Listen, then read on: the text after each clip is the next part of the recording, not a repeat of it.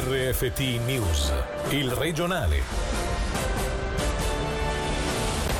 Indagini a tappeto e test fai da te per tutti appena ne arriveranno di affidabili. Berna cambia strategia nella lotta al coronavirus.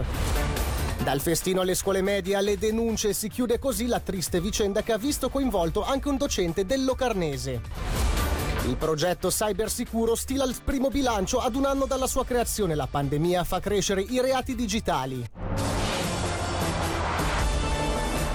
Buonasera dalla redazione. Cambio di strategia nella lotta al coronavirus. La Confederazione vuole i test di massa, soprattutto all'interno di scuole e imprese. Appena sarà possibile, inoltre, ogni famiglia riceverà i test fai da te. Per i dettagli sentiamo Alessia Bergamaschi. Un cambio di strategia deciso e inaspettato rispetto alla linea portata avanti fino a pochi giorni fa. Il Consiglio federale, infatti, propone di accompagnare le fasi di riapertura graduale puntando tutto sui test di massa, i cui costi saranno saranno interamente assunti dalla Confederazione anche per chi non presenta sintomi.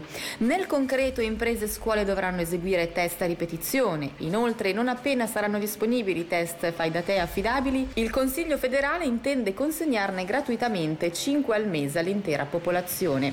I costi di questa estensione sono stimati a oltre un miliardo di franchi. Si tratta di una proposta che ora dovrà essere messa in consultazione con i cantoni. Una decisione definitiva sarà presa il 12 marzo.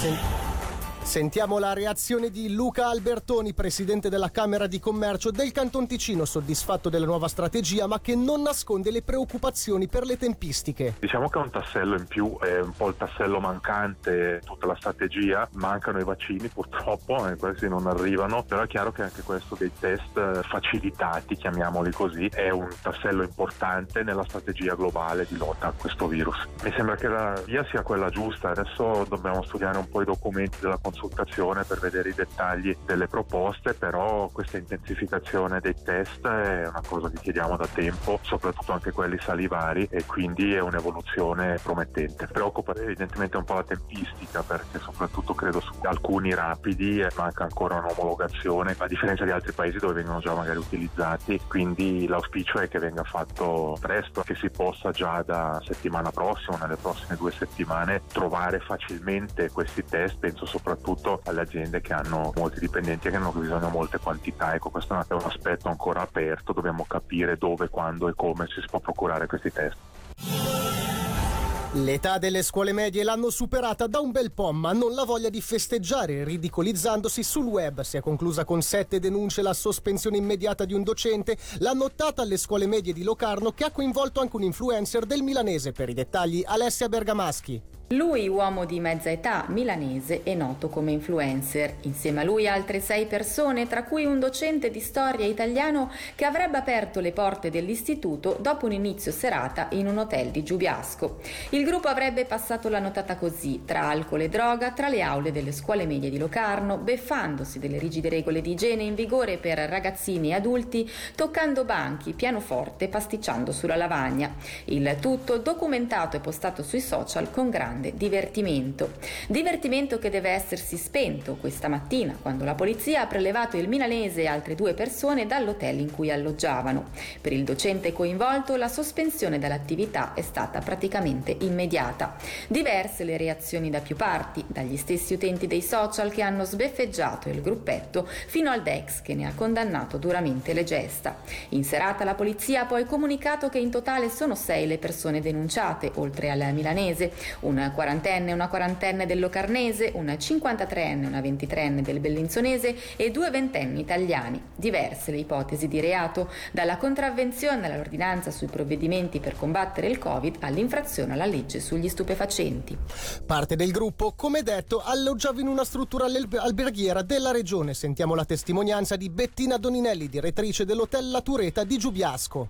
Delle persone che hanno prenotato da noi, perlomeno in parte, poi si sono aggiunti altri hanno preso possesso delle camere, consumato al ristorante e quant'altro, tutto questo assolutamente in, nelle regole di distanza e quant'altro, solo che si è capito che volevano fare festa, da noi non è possibile fare festa al momento, cioè noi possiamo ospitare i clienti e possiamo accogliere i clienti per la cena, per la colazione, però uh, non si possono fare delle feste. Questo ha messo un pochettino in difficoltà il nostro staff perché le persone hanno iniziato a comportarsi un pochettino non in modo rispettoso. Siamo riusciti poi alla fine con l'intervento di mio marito, perché io ero assente, nella mia cascina di montagna, a farli allontanare dall'hotel eh, dopo le 22 perché da noi negli spazi pubblici non potevano essere più serviti dopo quest'ora.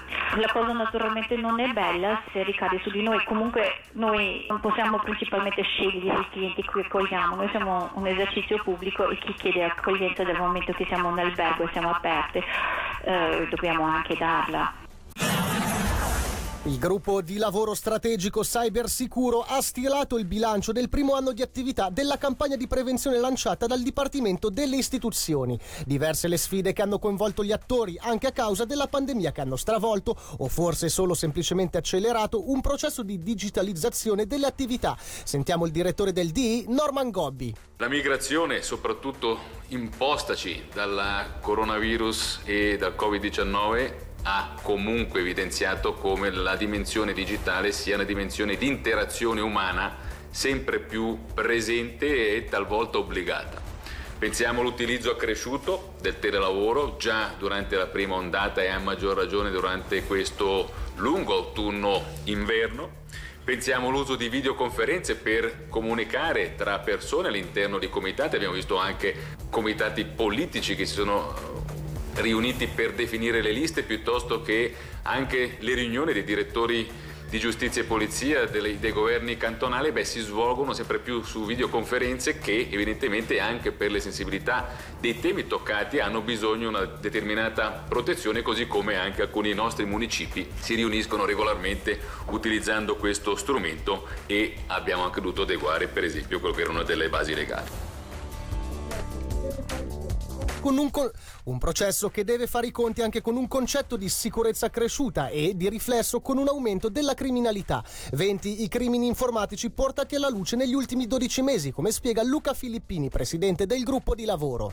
L'anno scorso si sono conosciuti 20 casi 20 casi non vuol dire che ce ne sono stati solo 20, ma sono 20 che sono emersi e che sono arrivati fino sul tavolo della polizia e hanno potuto quantificare con questi 20 casi un illecito per oltre 3 milioni di franchi. Quindi c'è potenziale per chi si lancia nel settore o si consolida nel settore e quindi è forse il caso anche di fare attenzione per gli utenti.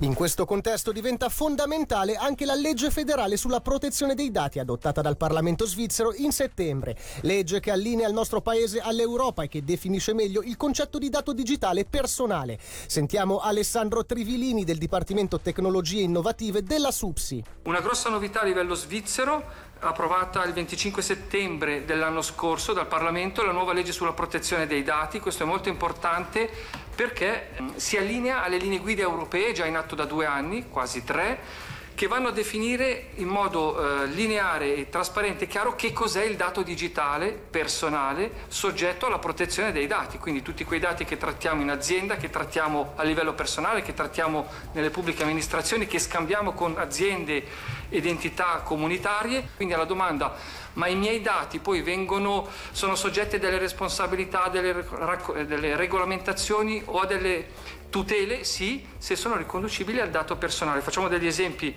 molto concreti, informazioni biografiche o situazioni di vita attuale, quindi la data di nascita, il numero AVS, ma anche l'aspetto fisico, il comportamento, il colore degli occhi, il peso, i tratti del carattere, la religione, sono dati sensibili, personali, vanno tutti in questa sfera del dato personale, questo è molto importante segnalarlo. Il mercato dell'auto ha perso quasi il 25% delle vendite in quest'ultimo anno. Alcune particolarità legate a questo settore fanno sì che per questo ramo sia difficile accedere agli aiuti pubblici destinati alle aziende. Sentiamo l'intervista a Marco Doninelli, direttore UPSA, intervistato questa mattina in diretta da Angelo Chiello. Per noi è chiaro che il 2020 è stato un anno difficile, abbiamo perso grosso modo il 20-25% del mercato. Oggi siamo felicissimi di aver riaperto gli showroom. Il nostro problema è quello che stiamo discutendo discutendo proprio in questi giorni con le autorità, è un settore un po' particolare. Nel mercato dell'auto le vendite vengono fatte magari mesi prima, nel senso che eh, oggi compro l'auto, la riceverò fra 2, 3, 4, 5, 6 mesi, quindi è difficile fare una situazione ad oggi del mercato. A febbraio abbiamo consegnato ancora delle macchine che erano macchine vendute nei mesi prima, però questa chiusura ci penalizzerà nel corso di tutto l'anno perché mancheranno le consegne nei prossimi mesi. Parlando di immatricolazioni, c'è un dato aggiornato? Aggiornato magari a febbraio? A livello ticinese non l'abbiamo ancora, io penso che siamo sul meno 20%, a livello svizzero siamo al meno 16%, quindi un altro segno negativo dopo un 2020 negativo. Click and collect sull'auto non funziona ancora, il cliente lo sentiamo, l'abbiamo visto anche lunedì con le riaperture, il cliente vuole ancora vedere, toccare, su internet si può informare ma non arriviamo. Questo era il nostro ultimo servizio da Michele Sedili e dalla redazione. L'augurio di un buon fine settimana il regionale di RFT, il podcast su www.radioticino.com.